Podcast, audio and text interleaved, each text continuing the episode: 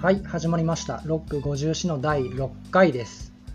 えーロック54はプログラマーの博士がお送りする音楽にまつわる雑談系ポッドキャストです。えー、Twitter のハッシュタグについて先にお知らせをしておきます。このロック54についてのご意見、ご感想、一緒に音楽の話がしたいなどあれば、ハッシュタグ、シャープ ROCK54、シャープ、ロック54でのツイートをお待ちしております。ということで、今回で第6回目なんですけど、ロック54初のゲストをお迎えしての回となっています。今回のゲストは松尾さんです。はい、よろしくお願いします。はい、よろしくお願いします。えっ、と、松尾さんはですね、僕と同じ職種ということで、ご存知の方もいらっしゃるかと思いますけど、まず自己紹介の方お願いします。はい、えー松尾です、えー。ツイッターではローカルディスクっていう名前でやってます。音楽割と好きなんでですね、えー今回赤瀬さんからお誘いいただいたので、え一緒にやることにしました。よろしくお願いします。はい、よろしくお願いします。えっ、と、松尾さんとの関係はまあまあ長いんですけど、端的に言うと、元同僚で友達ですかね。そうですね。はい。ですかね。今回は久しぶり、すごい久しぶりにお話しする機会を。そうです、できてね。すはいっごい久しぶりです。で何から話していこうかなっていう感じなんですけど、松尾さんと仕事以外の話ってあんまりしてないですよね。そうですね。結構、いろんな話というか、話してる時間はすっごい長い感じなんですけうんど、うん。うんうんそうですね、そんなに音楽とか仕事の話がやっぱ多いですね。うん。そうですね。あ、漫画は好きっていうのは結構把握してるんですけどね。あそうですね、あの、赤瀬さんのおすすめで、ギャングスタって漫画を全巻揃えました。あーマジっすかマジあれマそジの揃えたんですねはいそうそう音楽の話で言うと僕と松尾さんが以前話して覚えてるところだと YMO とナンバーガールとあとエレクトロニカっていうジャンルが好きだっていうのをなんとなく覚えてるんですけどはい、えっ、となんか松尾さんと一切違いなんで同じ時代を生きてるはずなんですけど聴いてる音楽が全く違うっていうのがそう、面白いなと思ってうん、すごい違いますね。ですよね。で、YMO って僕、恥ずかしながら、ライディーンと、君に胸キュンしか知らないんですけど、うん、はいはいはいはい。 YMO ってなんでハマったんですかえっとですね、赤瀬さんが覚えてるかどうかわかんないんですけど、93年ですね、自分が高校生の頃で、赤瀬さんは多分中学か高校頭ぐらいだと思うんですけど、YMO が再生したんですよね。おーでその時に音楽雑誌がもう YMO 一色になった時期があったんですよおーおーでなんか伝説のバンドとか呼ばれててそうかと思ってえっ、と「テクノドン」っていうアルバムが出たんですけどそれ買ってみたんですよねおーそれ、タイトルは知ってる。で僕当時それこそビーズとか TM ネットワークとかそういうのを好んでるもう普通に普通のなんかこうなんていうんですかねカラオケを歌うためだけにこう CD を買ってるみたいな純朴な高校生だったんですけどビーズ、あ、そうか、ビーズと、 TM ネットワークとかあーそ当時のだと辺ですか。でも、ビーズ初期ですよね、それって。ああめちゃくちゃ初期ですねだからデビュー当時からなんかアルバム買ってたとかそういうレベルですねイージーカム、イージーゴーとか。ああそうそうそうあのリスキーってアルバムに入ってるんですよねそのあーその辺ですね。そうですそうです僕も聞いてたかも。うんだからあの歌詞がない曲って知らなかったんですよねインストルメンタルとかああ、なるほど、なるほど。でちょっとこれはすごいぞってなってだいぶ音楽の好みが変わっちゃいましたねインストにはまるっていうのがすごいですね。そうそうでちょうど高校生の頃だったんでちょっと背伸びしたい時期だったんですよねはいはいはいは。俺だけが知ってるみたいないそれあれでしょ僕、なんか洋楽聴くみたいなそうそうそうそうそう話そうでしょ 僕も全く一緒ですよ。そうそうあだからあの頃は結構93年に YMO が再生してその前の2年ぐらい前に91年にあのマイケル・ジャクソンが「デンジャラス」ってアルバムを出してるんですよねはいはい、あれが多分洋楽にはまるきっかけっていう感じですそうねかマイケル・ジャクソンも聞くんでしたっけ聞きます聞きますああのーなんかそれもそうなんか言ってた気がする1回だけ東京ドーム見に行きましたもんねああそうなんですねですです。なんで、うんなんかてっきりあれかと思ったそれこそ「戦場のメリークリスマス」とかああ、はいはいはいはい。えっ、とアニメを見るんだったら「オネアミスの翼」とかはいはいはいはいなのかなと思ってたんですけど、あの、だいぶそこら辺は、あれですね、YMO の後ですね。あそうなんだですですです。あ後のの方なんですね YMO から芋づる式にって感じですね。なんで、一時期はその、その3人が出したいろんなアルバムを片っ端から聴いてみたいな。ソロ作も聞くんですかそうですそうです。なるほどあの、芋づる聞式きすぎじゃない ですかわかるけど芋づる式に引っ張れるじゃないですか。あのはいはいはいね、バンドの人がソロになったりとか、あー買うね、買いますよね。か買いますよね買う買うそうそうでよくわかんないんだけどこれはいいものだって思うんですよそうそうそうそうそうめっちゃわかります。やりますよねね、やりがちそうそうそう。だからそんな感じでこう、芋づる式にそういう音楽をこう、ずるずると引っ張ってるうちにもう完全にそっち側、そっち側の音楽が好きになってしまったって感じですね。僕エレクトロニカってそんな詳しくなくて日本でいうと YMO 以外になんかいるんですかえーっとですね、そうですね、有名どころだと、えーっと、なんだろうな、牛尾健介さんとか、あわかんないえっ、と、電気グルーブとか、そこら辺の周辺の方あなんですけど、ーそうなんえでっすと、あれですね、アニメのピンポンの音楽とか、そういうのやってましたね。えでも高校とかだとはい。バンドブームで通ってないってことですねじゃあああ、いわゆるあの、イカ天とかは全然通ってないですね。通ってないですねあ通のっ、てないですねそもそも映んなかったんですよ、テレビに。あーそあの番組が番組が。でもやっぱ中学高校ぐらいの時ってはいはい。もうもうなんか年代が一緒なんで x ジャパンとかああ、そうですね、ビジュアル系すごい流行った時期というか。さっき言ったビーズとかはい。あとバンドブームで言うとなんだろうなブルーハーツとかああ、はいはいはいはい。ユニコーンとかその辺じゃないんですかもうすっごいあれですね友達が好きだったんであのそこら辺は抑えといったというかそんな感じですねあのだからでも、うんでも聞きはせずああいいよ一応友達から借りてみたいなああそうな感んじだで聞いてはいたという感じで すねなるほどやばい大人ですね結構あの僕の田舎ってすごい娯楽がないんですよもうど田舎はだいし、はいはいではいはいよくもう土曜もう今多分学生の人は土曜休みとしか知らないんですけど僕らの頃はまだ土曜半日あったんですよね授業がうんでそれ終わったら大体カラオケ行くって感じなんですよ毎週うん、ああなるほどなんで、うん、当時の歌はすっごい覚えてますしなんか一応抑えとかなければいけないものでもありましたねなるほどねそっかカラオケに行ったら歌わないといけないですね、そうそうそうそうそうそうああ確かにみんな歌ってた中学ぐらい高校ぐらいだからあれですよあの月9の主題歌とかは大体覚えなきゃいけない感じなんですよあーチャギそうアスカとか米米クラブとかあーそうですね米米クラブとかもそうですもんねそのあたりですもんねそうそう当時まだレンタル CD というかレンタルビデオ屋さんっていうのはまだまだ元気だったんでうんうんうん借りたりとかして僕やっぱ兄姉の影響が強いのでバンドのやっぱ CD とかがあったんですよ、自宅に。ああ、はいはいはい。うんなんかそれで聴いてるのはありますね。あーさっき言ったブルーハーツだったり、ユニコーンだったり、はいはいはいはいはい。パーソンズとか、うわ、懐かしい。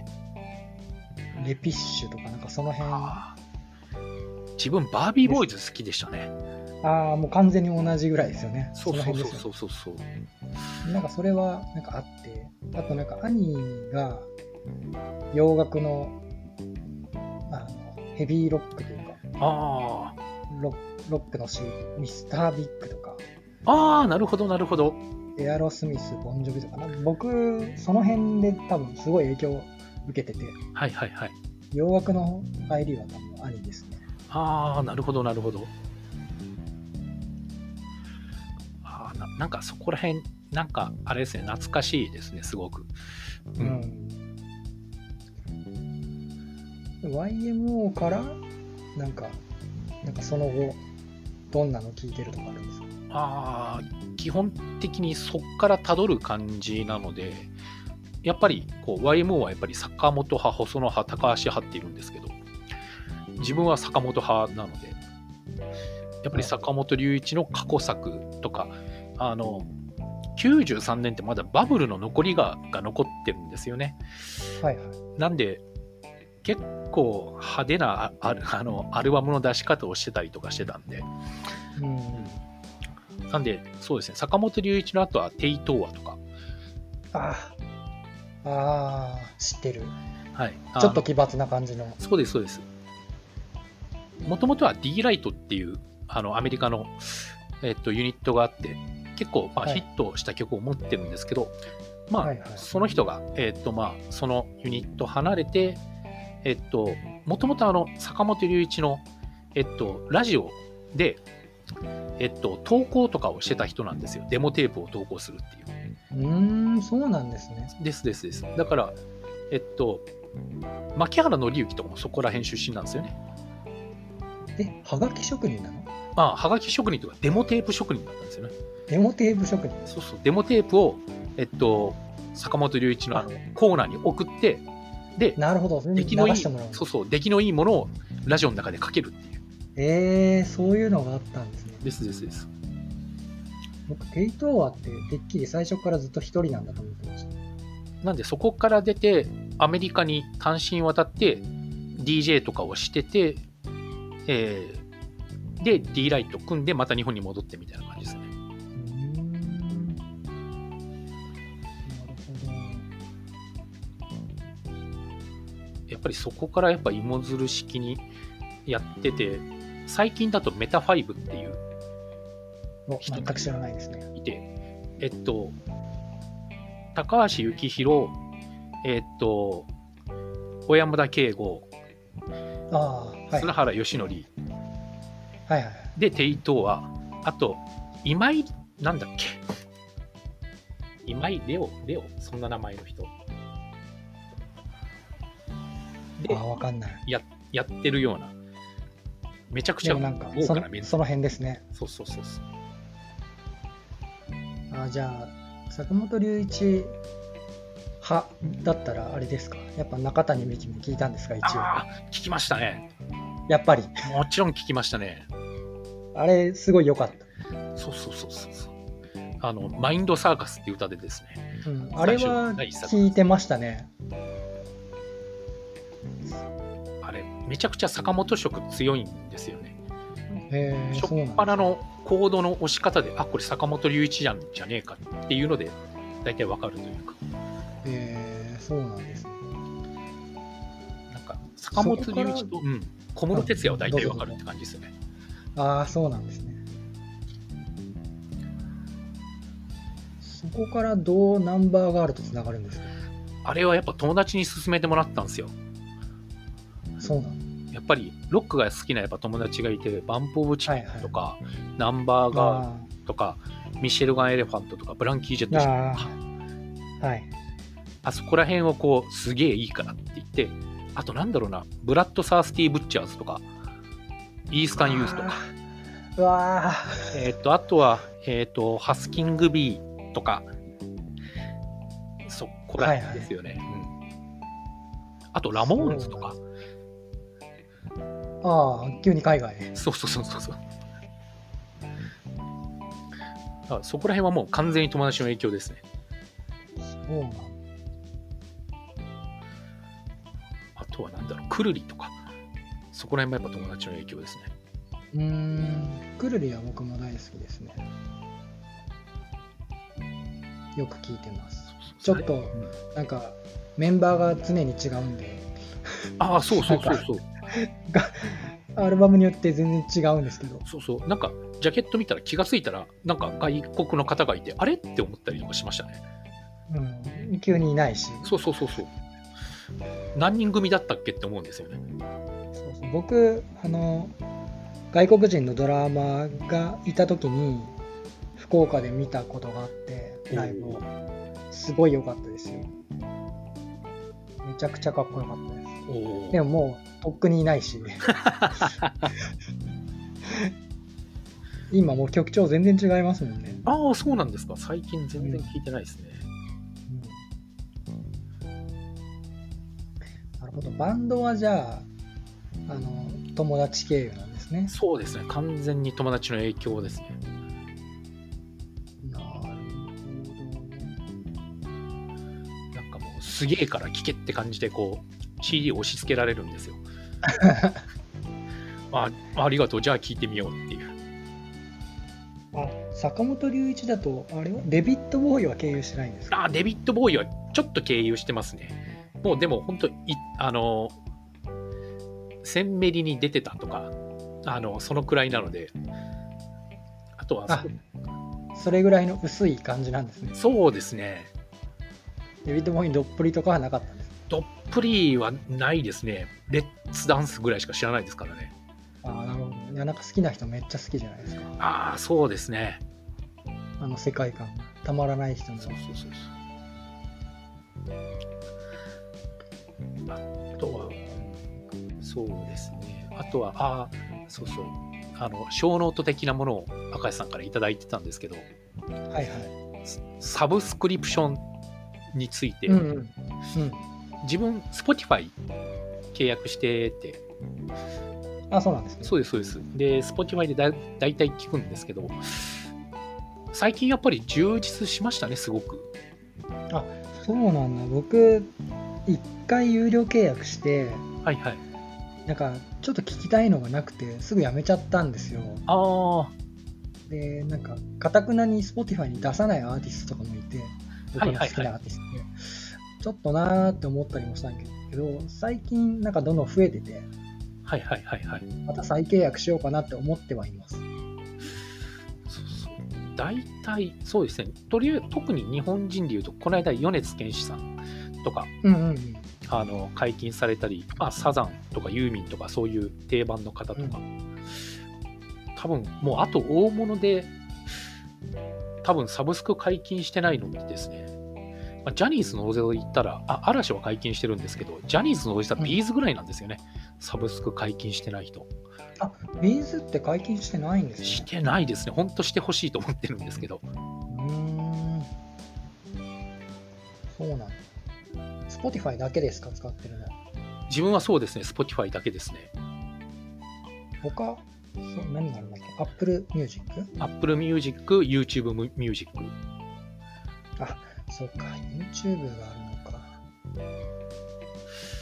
まあ、あサブれ、サブスクやってないんですよね。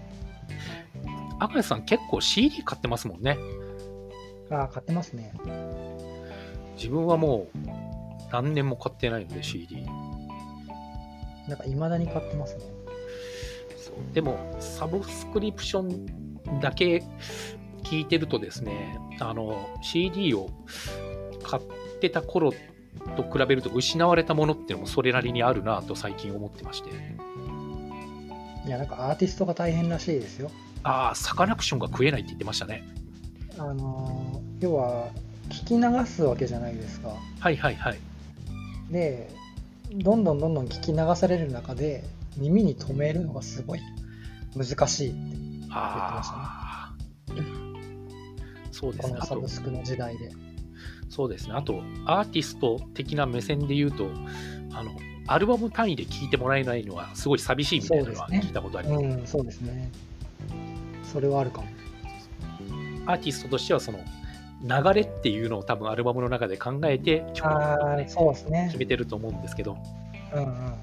サブスク曲だと順とか、うん、知ったこっちゃないですからねそういうのそうですね。プレイリスト使って見作られるしね。そうそうレコメンデーションされたらそれだけ聞くとかうん、ありそう。あとその失われたものといえば自分がこう一番サブスクやってて厳しいなっていうのがですねあのライナーノーツってあるじゃないですか CD 買うとはいはいはいはい。ありれますねがね全然ないんですねサブスクだから当たりそ前うなんそでうすでけどすね。あれが最近厳しいなと思っててですねこれいいなって思っても日本の人なのかそうじゃないのかもわからないしうんあ。のそうそうあの誰に影響されてどういったこう経歴をたどってその音楽にたどり着いたのかってあるじゃないですか、うん、ありますね。全く分かんなくなりましたね背景的なものがそうですね。自分曲だけポンとあってもなかなかなーってとこありますよね。ありますねあの僕そういうのすごい好きなんですよああ、背景とかってことで背すね。景とか、うん、あとはその曲によってあのサポートのゲストゲストでこう協力してくれるというかうんギターはこの人とかってゲスト来てくれたりとかうんうん。ピアノこの人だったりとかあるじゃないですかはいはい。あれがもうし CD の歌詞カード見なきゃ分かんないですよねうん、そうですね。もうそういうのも好きなんでうんうーんっていうのはありますね最近なるほど。Spotify 契約してるって言ってますけど、はいはい買ったのって最近なんかあるんですかえーっとですね ?iTunes とかで。基本的に物理は最近買ってないんですけど、うんうんここ3年ぐらいだと iTunes で買ったのがあれですね古川本舗っていう人の全く知らない。あのあれですねあどのんなのボーカロイド出身の人なんですよあそうそう、それ聞こうと思ってて、松尾さんやっぱインターネット大好きマンじゃないですか。そうそうそうですですだから、ボカロどうだったんだろうと思って、ハマったのかな、ハマらなかったのかな。いやーハマりましたね特にレあハマったんだうん知ってたのでそうなんですね。すみません、それ聞こうと思って。もともとまあニコニコやってて僕いまだに有料会員ですからねニコニコニコニコはいあ、そうなのいまだにあの550円払ってますねおーでちょうどあのボーカロイドブームがの黎明期ぐらいの時にですね、ん HMO っていうのができたんはです、い。なん何の略かというと初音ミクオーケストラなんですよおーおーなんでおーおーボーカロイドを、えっと使って YMO の曲を完全にカバーするっていうなるほど。そうそうそう。でボカロも、通ってたんですね。そうそう。でも、これはもうたまりませんねって感じですよ。ああ、そうだね。あとは、もうそれこそ今、米津玄師さんは、昔、ハチっていう名前で、ボそーカロう、イドその話もしようと思ってたのよ。 やっぱ知ってますね。いやー、いやーすごい人が出てきたなと思いましたもんね、ああ初めて。ー、なるほど。そうなんだ。あの絶妙な中二病感というか、うんうん。今はもうすごい洗練されて、そういう匂いがあんまりないですけど。ちょっと毛色が違うかもですけど、はいはい。その電子っぽい感じの音で、はい。中田康隆とか、あー、はいはいはいはい。ヒャダインとかはどうなんですかヒャダインは全然聞いてないですけど、中田康隆さんは、えっと、カプセルとかは2、3曲ぐらいしか知らないですけど、そこそこ聞いてますね。あ Perfume はそこそそこ知ってるというか、シングルになってるものはそこそこ聞いたことがあるっていうかですね、うなんですねそれもやっぱ。りインターネット大好きマンのニコニコ動画の影響ですね。うーんあ、その辺があるんですね。あの、アイドルマスターの、あの、踊ってる、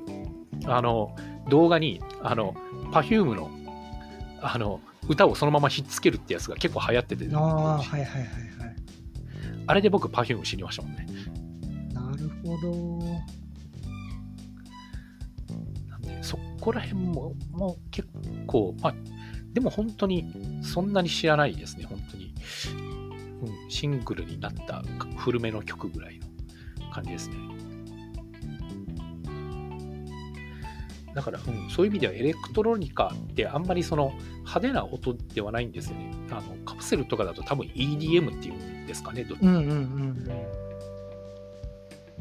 僕洋楽の EDM とかだったら割と聞くんですよドライブ中とか、ああ、はいはいはいはい。うん、合うので 運転しててありますね。なんか思わずちょっとアクセル踏みそうな感じですけど。そうそうあれはとてもいいんですよね耳障りがうんうんうんうん。なので聞くんですけど普段は聞かないですよあんなウェイウェイ したの、ああ、そうですね。仕事中に絶対聞けないやつですよね、あれ。うん普段は聞かないですうんうんあまあ確かに EDM 聞きながら高速乗るのはすごい気持ちよさそうですね。気持ちいいですねあとそうだなあ一つ聞こうと思ってたはいはい。前前に多分行けてないと思うんですけどはい。サークルに行こうとしてたじゃないですかああ、はいはい、行こうとしてました。なんかあれなんか流れたかなんかでしたっけああ、行けそうなでかっす、たそうでかす。なうんかでしたっけですよねですです。そあうなんかのササークルに行くサークルに出るバンドとかはい。で言うと誰が好きとかあるんですかあれ、サークル、もともと目当てはですね、細野晴臣とメタファイブだったんですね。やっぱそうだったそうそう。あと誰が出ちゃったかなエゴラッピンとか、クラウボンとなんか。かねああ離れ組とかああ、そうそうそうそうそう。あと、昔だったら、オレンジペコーとか。あそうなんだあ岡村ちゃんも出てましたよおお確か違ったかな岡岡村村ちゃん康、うん、ですね。実はあんまり知らないんですけどね、岡村ちゃん。そうなんですね最近で言うとヨギーニューウェイブスっていうのがなかなかいいですよおおーゆったりした感じはいはいはいはい。サークル周辺で言うとほうほうほうほうちょっと後で調べてます。調べます。はいはいそうあだやっぱサークルはあれなんですね YMO 絡みで行きたいってそうです、そうです。ね基本的にはやっぱりそういう音楽の聴き方をしてるんですよ、自分なは。るほどそうなんですね YMO 周辺、インターネット周辺、アニメ周辺って感じですね。ああアニメで言うとアニメで言うと、損的なやつはあのいわゆるアニソン的なやつはあんまり聞いてなくてですね、あのうんあサムライチャンプルーというアニメがあったんですけども、あなんかなんとなくしてるあのあの音楽でヌジャベスっていうヒップホップの方がいてですね、はいもうそこからいわゆるジャズヒップホップとかを芋づる式に弾いていくっていう感じになりましたね。芋づる式ってなんでやるんでしょうね僕もやるんですけどいや、やりますね。なんかこう、この人が好きなら、他の、こう自分の好みに当てはまるに、当てはまるんじゃないかみたいな感じの、うんになりますよね。僕ね一時期ヒップホップもちょっと聞いてて、はいはい。ヒップホップってフューチャリング何々が多いんですよああ、わかりますわかります。キリがないんですよき 切りないですね。キリないですあの終わらないですね終わらないですね。ある程度、傾向は出ますけどね。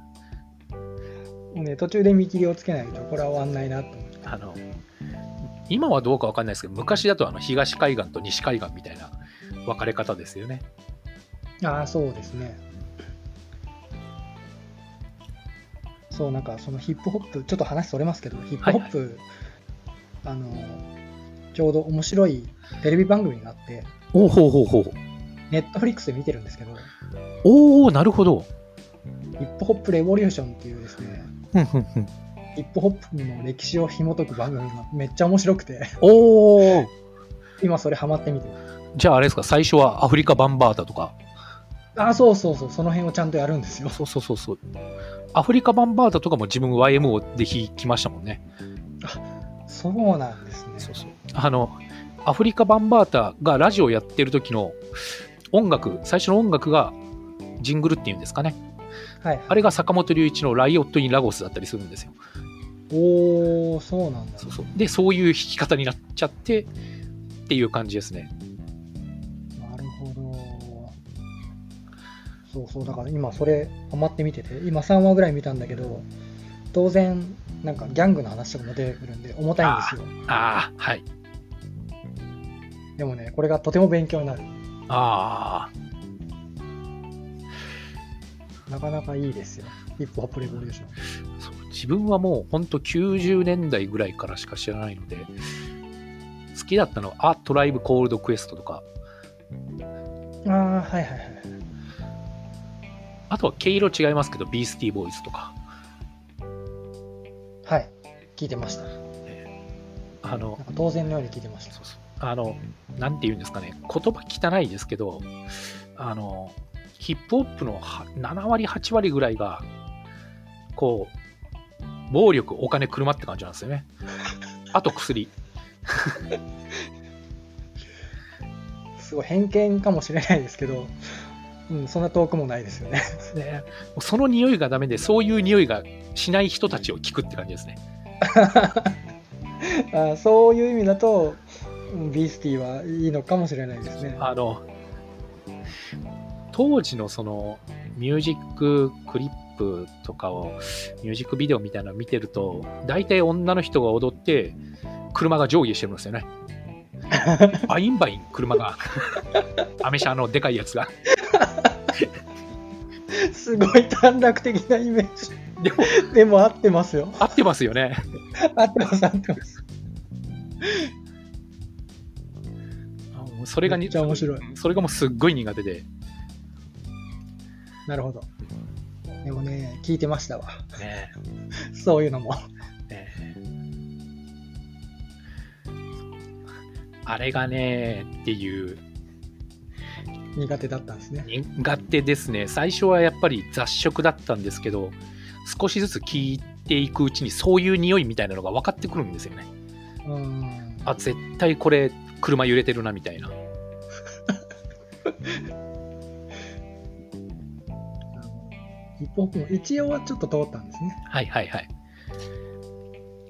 どっぷりって感じじゃなかったですけどね一時期僕すごい買ってましたもんね。すごい聞いてました。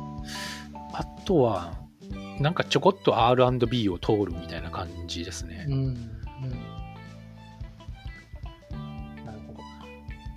ど。まあでもその流れは当然ですよね。ヒップホップ聞いたら。ああですですですうん。わかる気がします。まあ、あとはまあマイケル・ジャクソンばっかり聞いてる感じですね。はいはいはい。お大体話終わったかなそうですね。だいたい30分くらい。そうですね。なんか、小ノートで話そうかなと思ってたことも大体触れましたね。はい。ちょっと無理やりなところもありま したけ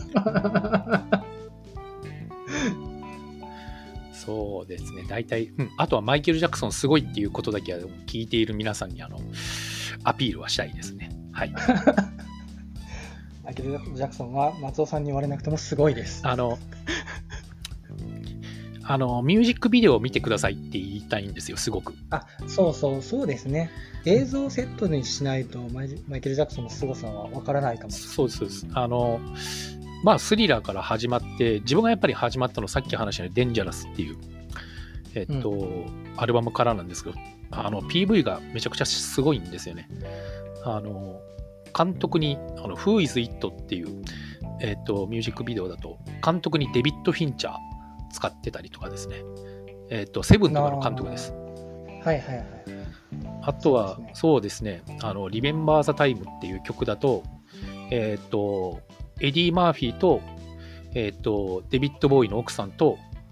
マジック・ジョンソンが出てますねえあと「ジャム」って曲だと,、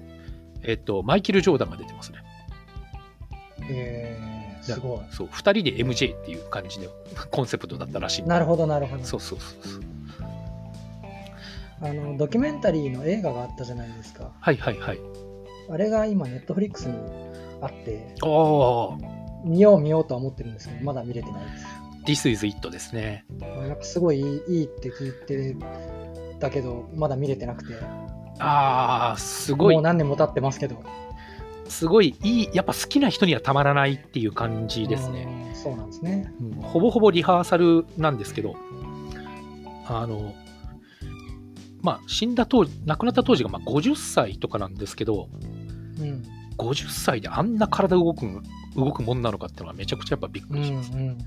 リハで流してる感じなんですけど、それだけでもちょっとすごいなっていう。うん、うん、なるほど。僕、マイケル・ジャクソン亡くなった時、あまりにしょんぼりして、その日俺会社休みましたからね。それほど、それほど、朝方だったんですよ、第一報とかいが。やーでも、うん、好きなアーティストだったら、あるかも。うんすごいしょんぼりですね。うん、それはわかりますね。はい、ということで、はい、話し尽くしましたかね。そうですね。はい、大体は。はい。はい。じゃあ、こんなところで終わりにしましょうかね。はい、では、ちょっと終わりの文を読みましょうかね。はい、お願いしはまいす。じゃあ、はい。えーということで、今回のロック54は、松尾さんをお迎えして、いろいろとお話をさせていただきました。えーと、ロック54へのご意見、ご感想、一緒に音楽の話がしたいなどあれば、ハッシュタグ、シャープ、ROCK54、シャープ、ロック54でのツイートをお待ちしております。はい、では、ロック54の第6回はこの辺で、松尾さんどうもありがとうございました。ありがとうございました。